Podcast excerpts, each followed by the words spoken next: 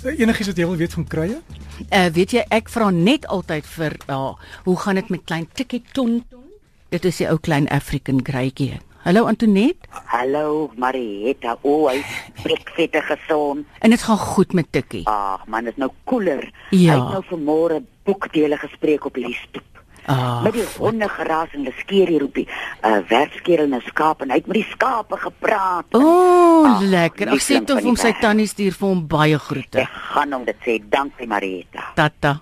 Tata. Antoinette praat die skape terug. Wie jy hulle is so gestres want hulle word geskeer. Hulle moet nou hulle woljas afgee. Ooh. So hulle hoop maar net hulle kan. Dis eintlik iets wonderliks om te sien. Hier by ons skeer mense nog met die hand.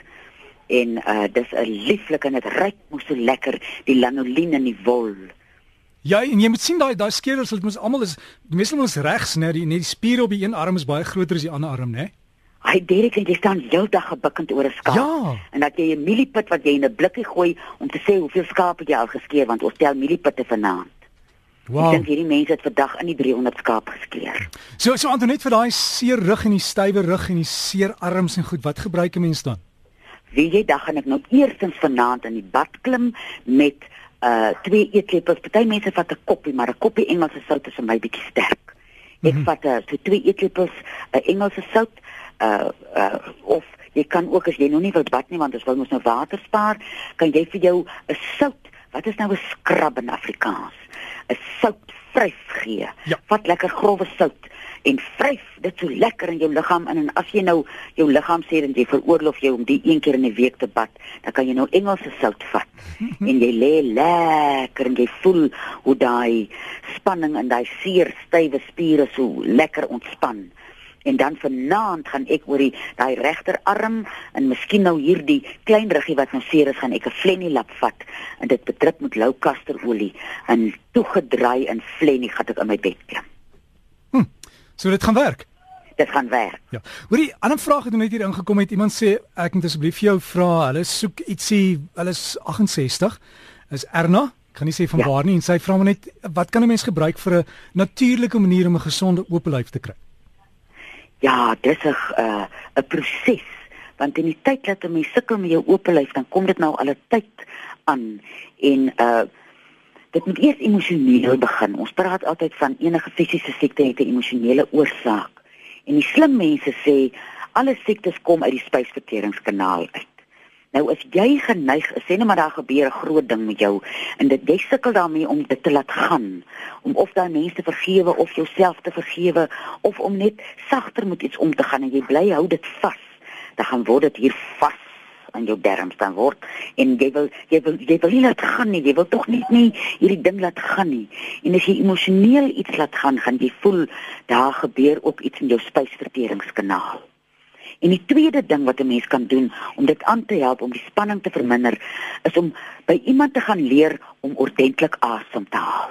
Ek het nou so tyd terug geluister hoe praat Kobus Burger van uh hulle het gepraat oor asemhaling en as jy reg asemhaal en jou diafragma druk af, dan druk hy jou, dan kry jy so 'n boepens, jy druk jou maagie so effens uit.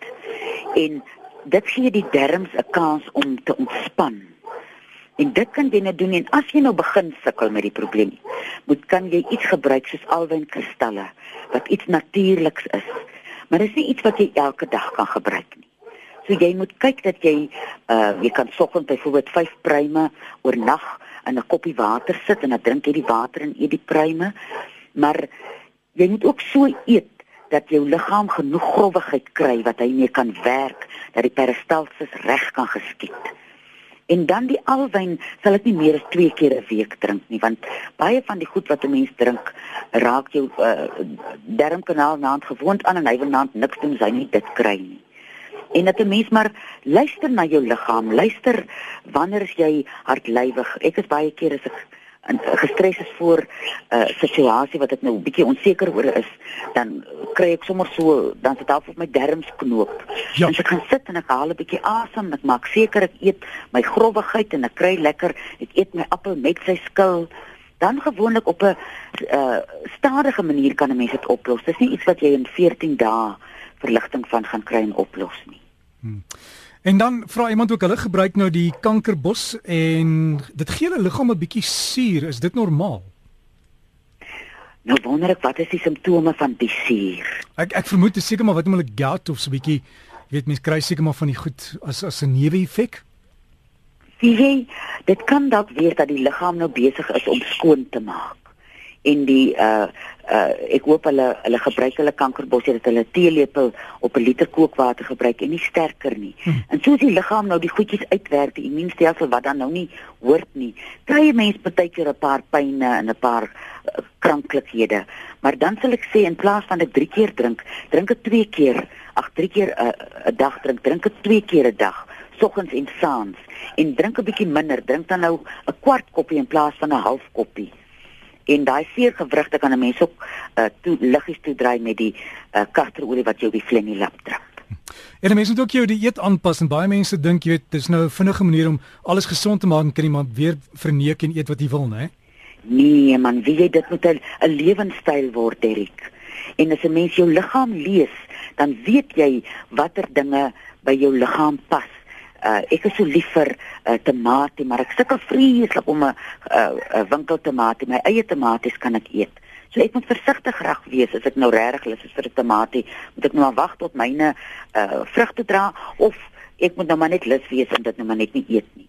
Dat 'n mens op 'n styl kom dat jy weet daar sekere goed wat jy moet vermy. Ek moet byvoorbeeld melk vermy. So ek vermy hom nou al jare, so dit is nou al deel van my lewenstyl en is nie iets wat binne 3 weke reg gekom het. Antonet, iemand vra ek hier, ek moet jou vra, hoeveel van die Sweedse bitters moet mens drink vir die ontgifting van die lewer? Die Sweedse bitters, ek gaan nie meer as 'n eetlepel soggens en saans drink nie. En as mense, uh, mense kan ons nou uh, dis daar Google en as as hulle Maria Treben T R E B E N gaan Google, het sy 'n wonderlike resep hoe mens jou eie Sweedse bitters kan maak. En as jy dit nou maak met die bestanddele en jy gooi dit nou af, kan die bestanddele wat agterbly kan jy ook op pynplekke sit. Uh en dis eintlik iets wat in elke huis moet wees. Mens moenie jou lewer uh, bestorm soos 'n bil jou sal storm nie. Jy moet maar so gereeld terug jou Sweedse bitters gebruik en nou dat die winter nader kom en ons gaan nou miskien ryker soppe eet en lekker souse by ons kos eet. Werk maar so lig weg met jou lewer en maak jou eie. Dis 'n avontuur om dit te doen. Hmm. Want dan ek het die naweek het ek op vat 5 het ek ingegaan dat nie atlee was en toe ek haar in die ou huis gaan besoek het het sy langs die bedkas haar aartappel gehad vir daai bene wat nie wil slaap nie. En toe vra ek vir werk dit regtig? Sy sê Derek, jy sal nie glo nie, dit werk. Ag, Derek, ek het nog aan julle twee geluister en dit was my haar keuse was vir my so pragtig. Hoe trots is ek nou op haar en haar aardappel. nee, ek het werk vir my. Ja, hulle sê so, né? En sy ook, sy glo dit want hy lê daar langs haar bedkas en sy sê Derek, dit werk. Ja, ja, en die ou mense moet so glo as jy daai aardappel plant wat jy wat so in jou bed was, dan groei jou pyn af in die aarde so daar kan in die ouer tyd so hierdie tyres vat. Mens kan ons deesdae aardappels plant in tyres en al die ou mense se se pyn plant. Jy meen hulle sal 'n plaas moet koop om al die aardappels te plant, hoor? Dan jy. Want net dankie baie. Alles van die beste. Ek hoor is besig daar by jou. Die foon is aan die gang, die hond is aan die gang. Waar kan mense jou kom? Hy wat hier op die hy bel net vir Marietta voor ons op die lig terug gaan. O, ek dog hy praat met die skape. Toe maar. wat nee, wat is Ja, weer hy hy uh o ja, om Johannes het gesê ek moet vir jou sê hy het 'n lieflike woord vir multitask. Jy wag, jy jy vat gou soos 'n grou kat wat wil vrou vat. Dis multitasking. Ons sal dit onthou baie dankie hoor. Sterkte Derek en dankie vir die lekker. Gee wag hier sy nommer. Oh 0234161659. Wanneer? Uh Dinsdag, Woensdag en Donderdag tussen 5 en 7. So dis 0234161659. Antoinette, alles van die beste. Dankie baie en lekker daar by jou bly en geniet die vars lug. Dankie Derek, 'n lieflike week vir julle. Dankie totsiens. Tata.